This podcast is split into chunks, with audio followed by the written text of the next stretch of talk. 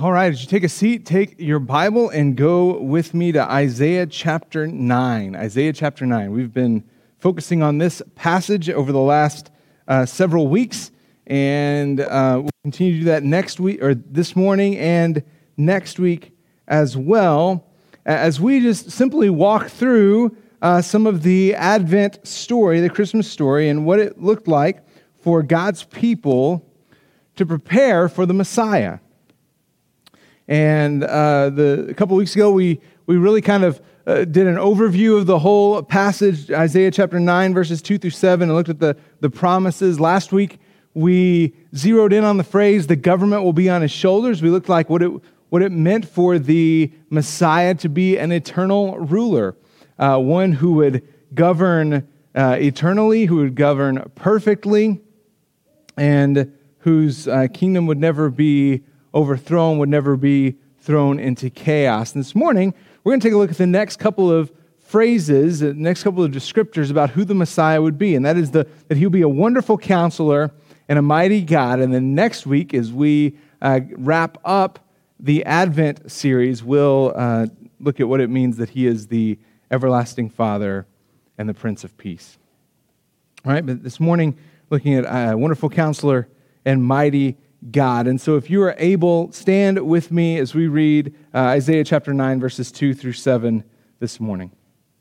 The word of the Lord says this The people walking in darkness have seen a great light.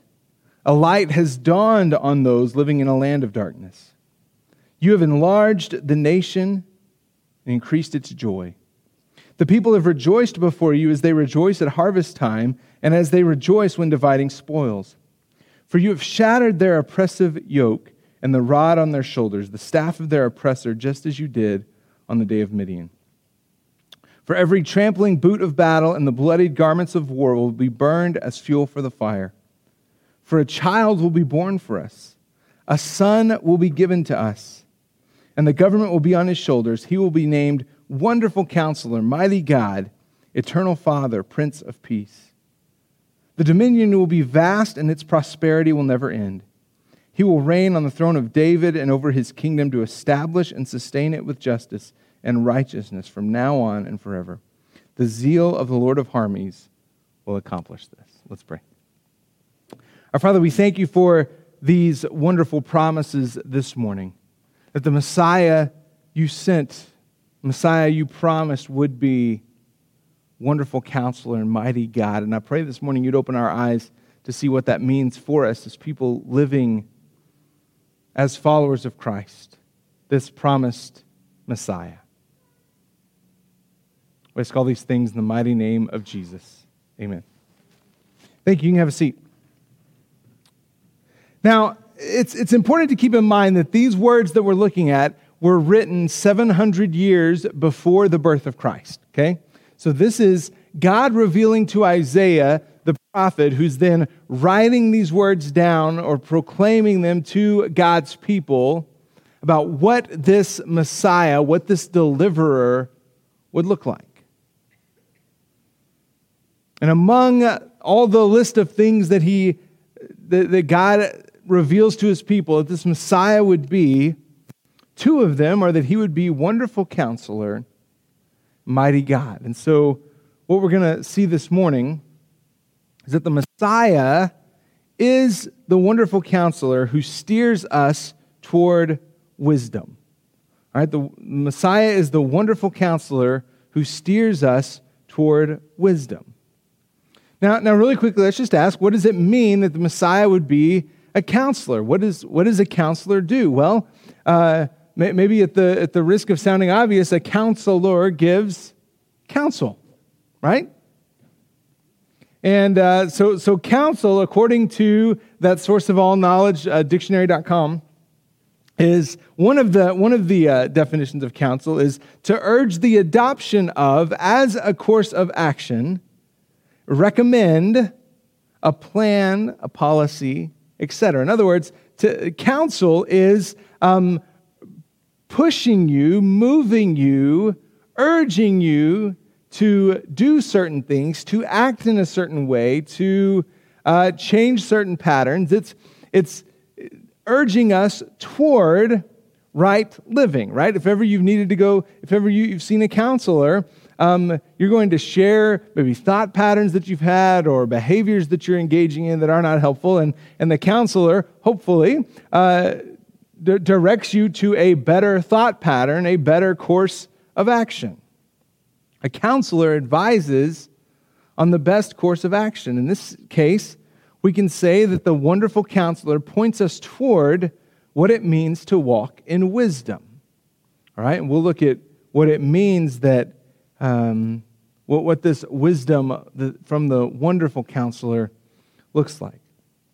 But if we fast forward just a couple of chapters in Isaiah, um, we, we read this about the promised Messiah. It says, Then a shoot will grow from the stump of Jesse, Jesse being the father of King David. A shoot will grow from the stump of Jesse, and a branch from his roots will bear fruit. The Spirit of the Lord will rest on him a spirit of wisdom and understanding, a spirit of counsel and strength, a spirit of knowledge and the fear of the Lord. Right? So, so right there about this promised one, this Messiah, we, we see that, that the Spirit of the Lord will rest on him and he'll be full of wisdom and understanding, counsel and strength, knowledge and fear of the Lord. He continues. His delight will be in the fear of the Lord. He will not judge by what he sees with his eyes. He will not execute justice by what he hears with his ears, but he will judge the poor righteously and execute justice for the oppressed of the land. He will strike the land with a scepter from his mouth, and he will kill the wicked with a command from his lips. This is one of the passages that tell us what the Messiah will be like. He would come with wisdom and understanding, counsel and strength, spirit of knowledge and the fear of the Lord. Now, that should, perhaps some of those words, even though that, that particular passage was not on the screen in front of you, that, that passage should direct our attention back to another uh, maybe passage that, that maybe you are familiar with, and that's Psalm 1 1 through 3, which says, How happy is the one who does not walk in the advice of the wicked, or stand in the pathway with sinners, or sit in the company of mockers. Instead, his delight is in the Lord's instruction, and he meditates on it day and night. He is like a tree planted beside flowing streams that bears its fruit in its season, and its leaf does not wither. Whatever he does prospers. We're we're told what it looks like to walk in the way of the Lord. His delight is in the Lord's instruction, meditates on it day and night. Messiah, among other things, would point us to walking in the wisdom of the Lord. Okay? So, a counselor leads us in the way of wisdom, and the Messiah will do that. But more than that, Jesus' sacrificial death on the cross paved the way for us to be reconciled to God. And now, as believers, as followers of Christ, we have the Holy Spirit dwelling within us. Which means that now we have this wonderful counselor, the one who is promised available to us 24 7 whenever we need him. And that is really good news. For instance, this is what Jesus says about that. He says, And I will ask the Father, and he will give you another counselor to be with you forever. See, Jesus is using that same language that was promised back in Isaiah. I will ask the Father, he will give you another counselor to be with you forever. It's in John 14, 16. And 10 verses later, Jesus says this But the counselor, the Holy Spirit, whom the Father will send in my name, will teach you all things and remind you of everything I have told you. Right? So, now, why, why is this important for us as followers of Christ? Well, keep in mind that when, when Jesus was on the earth, he was God in human form. That's what John declares, right? John, John declares that the Word became flesh and dwelt among us. But in that, as, as Paul will describe in Philippians 2, Jesus laid down uh, a lot of his um, um, omnipresence, a lot of his power as uh, God Almighty. He set that aside during his time on the earth, and he was limited. The way Paul would describe that in Philippians 2 is that he humbled himself, took on flesh. So, what we mean by the fact that he was limited, Jesus was not omnipresent when he was on the earth. He could only be in one place at one time because he dwelt inside a physical body. If you remember, Jesus actually said at one point, It is for your good, it's best for you that I go away so that the Father can send the Helper, the Holy Spirit, who will teach you all things and remind you of everything I've told you. See, now, as followers of Christ, we have the Holy Spirit living within us, guiding us into all truth. So we have this wonderful counselor whom we do not have to uh, go seek out. We don't have to make a pilgrimage to Jerusalem, to the temple to go find him. You don't even have to come and, and sit in the church building to, to feel his presence. Rather, he is dwelling within you as a follower of Christ, within me as a follower of Christ. And that is really good news.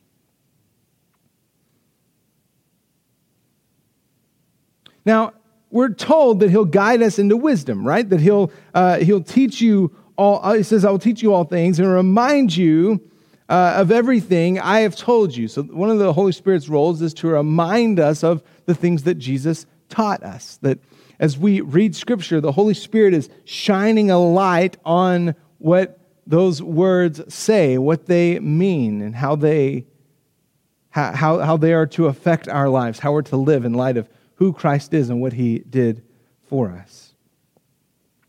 So you might be wondering, well, why is wisdom such a big deal? Why, why, why is discernment such, such a big deal in, in my life? Well, let me, let me give you just a little bit of example about what happens um, when your body doesn't discern well.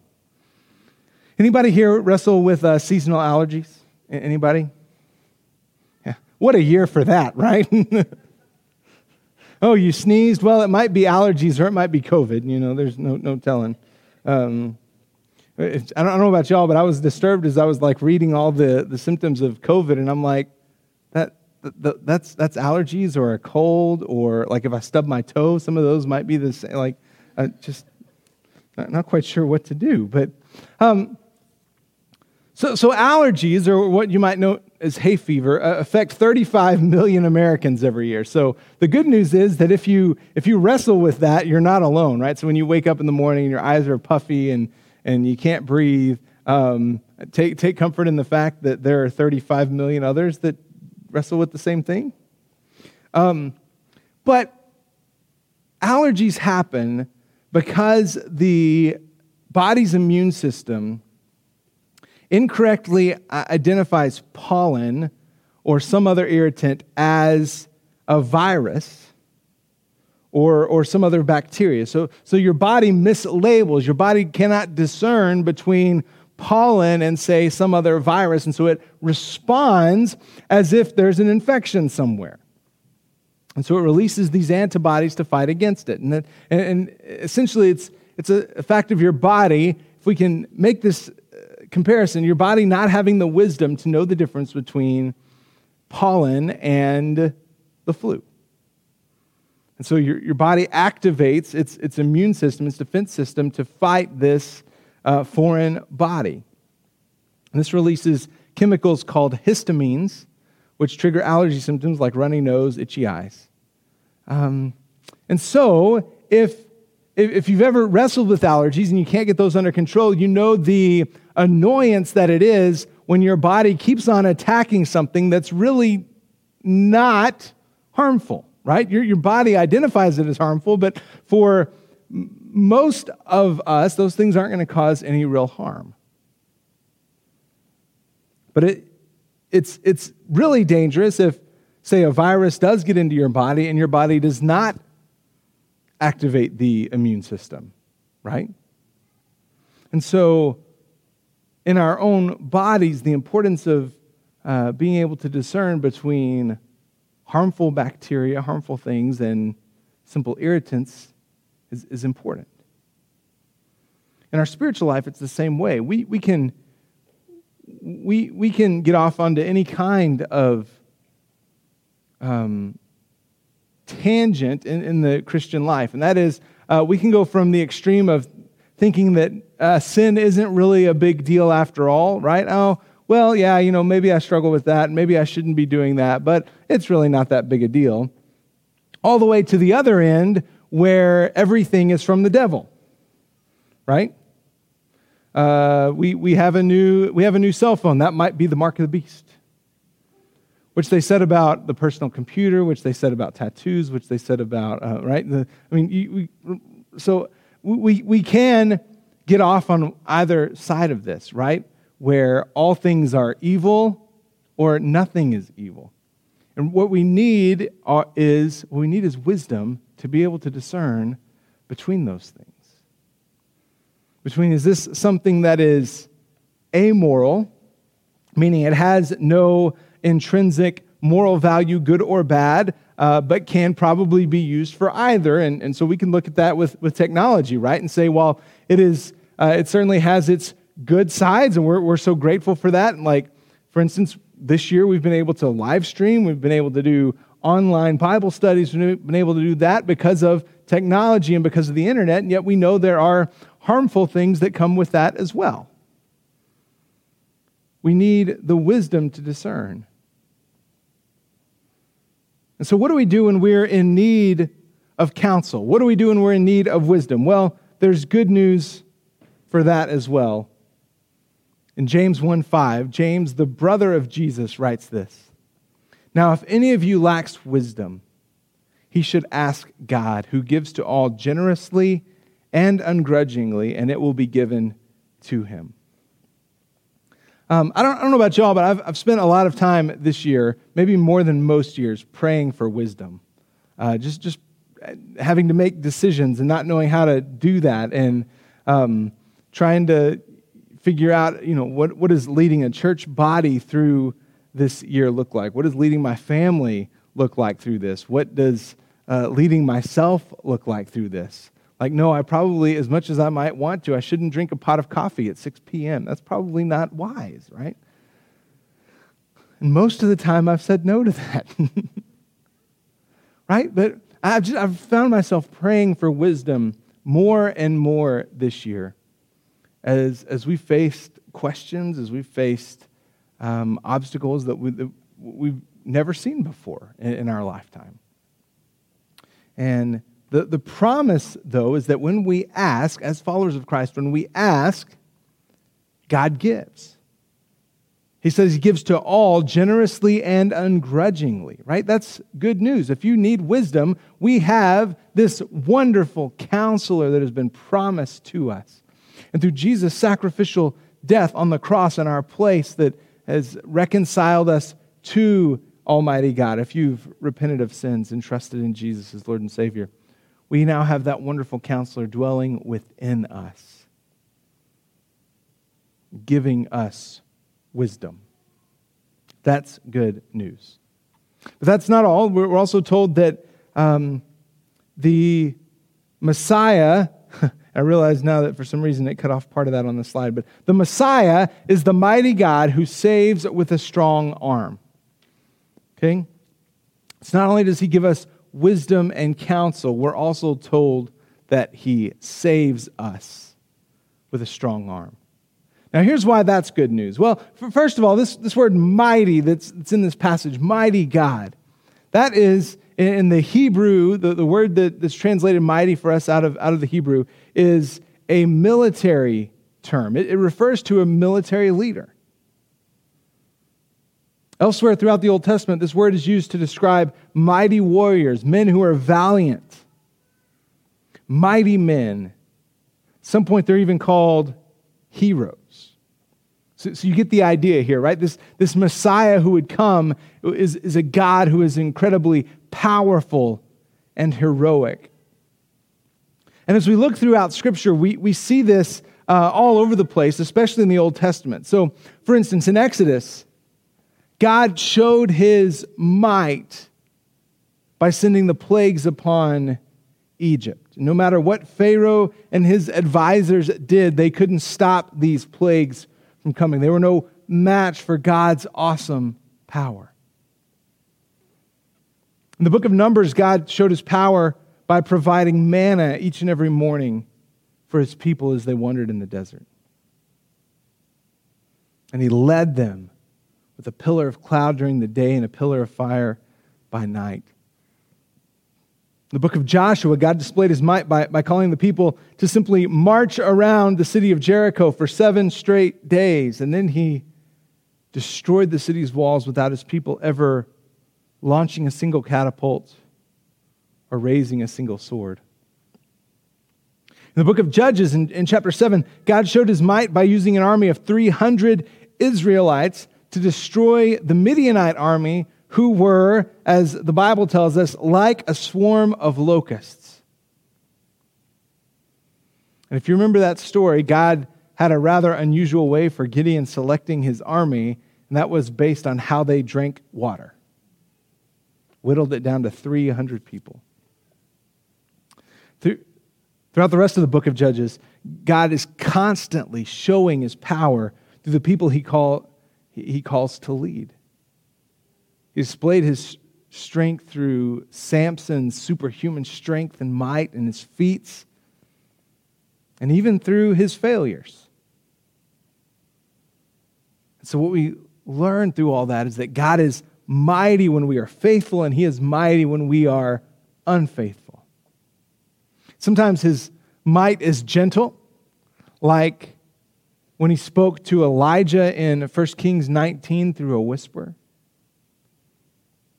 Sometimes his might is powerful, like when he sent a storm and a great fish as Jonah the prophet attempted in vain to run away from God's calling on his life.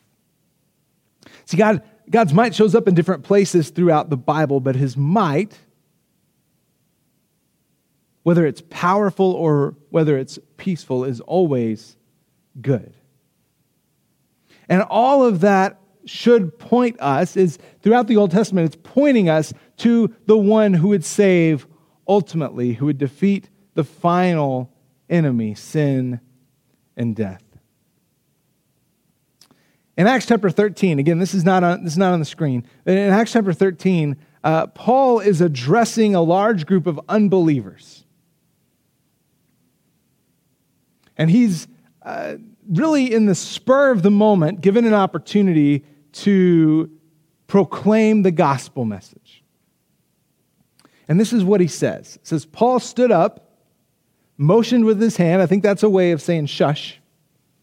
Stands up, motions with his hand. And this is how he begins his message Fellow Israelites, and you who fear God, listen. The God of this people, Israel, chose our ancestors, made the people prosper during their stay in the land of Egypt, and led them out of it with a mighty arm. That's, that's how he starts his message.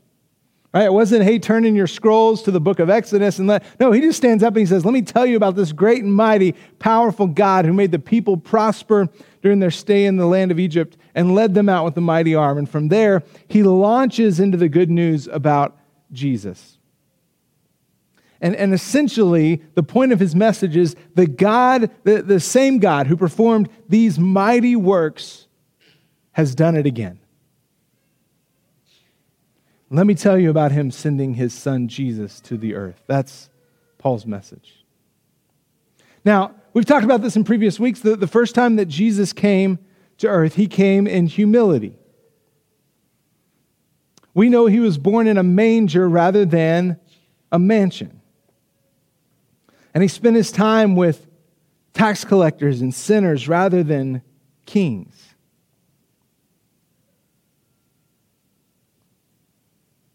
But even though he came in humility, he, sh- he showed himself to be the mighty God. We saw him calming storms, casting out demons. We've seen that in the first half of the, the Gospel of Mark that we'll pick back up in, in January.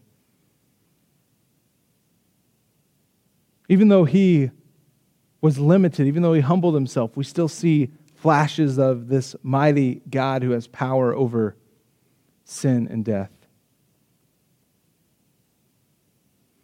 And then a passage that we looked at last week reminds us that one day Jesus will come back in the full display of his might will be shown for us. Revelation 19, as I said, we, we, we looked at this passage last week, but I think it's worth revisiting. Just listen to these words. Revelation 19, 11 through 16. Then I saw heaven opened, and there was a white horse. Its rider is called Faithful and True. And with justice, he judges and makes war. His eyes were like a fiery flame, and many crowns were on his head. He had a name written that no one eh, knows except himself. He wore a robe dipped in blood, and his name is called the Word of God. The armies that were in heaven followed him on white horses wearing pure white linen. A sharp sword came from his mouth so that he might strike the nations with it. He will rule them with an iron rod.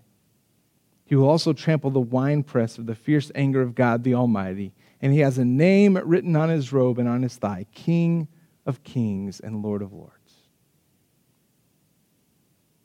This is the mighty God whom we serve.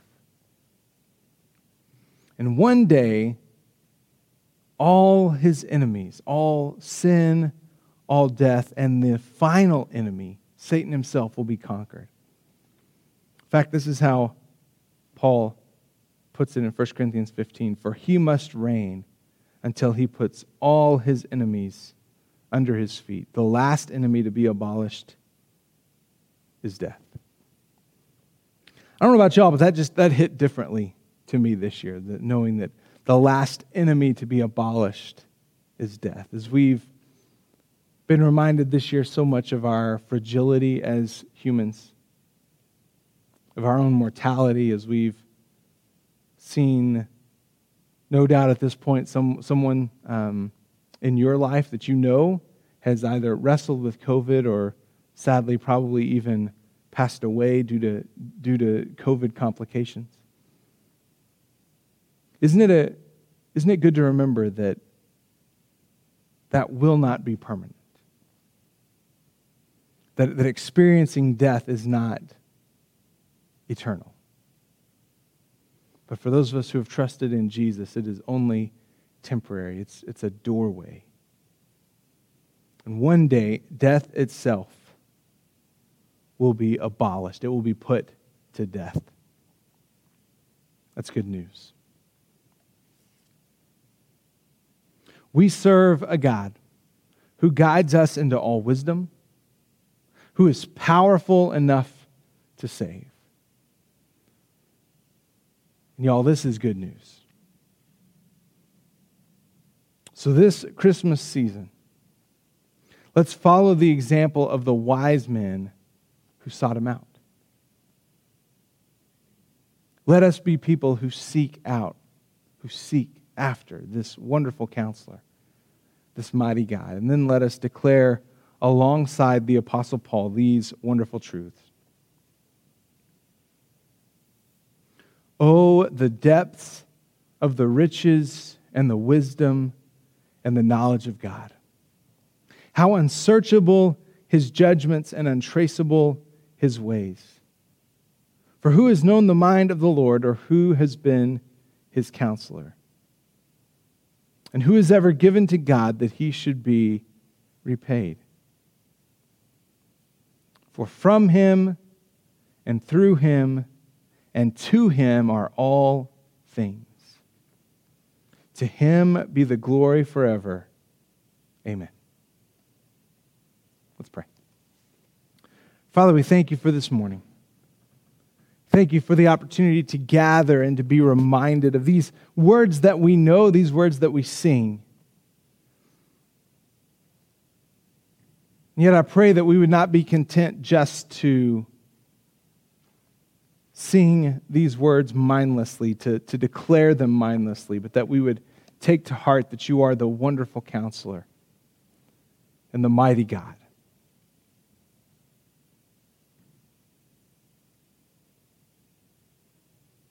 May we listen to you when you guide us.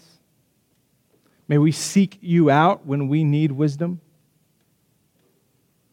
believing the promise that you give generously and ungrudgingly to those who ask.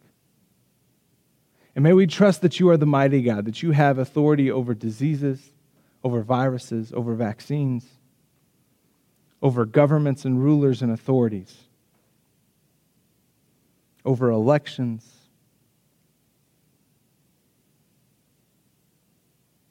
And over Mondays and Tuesdays.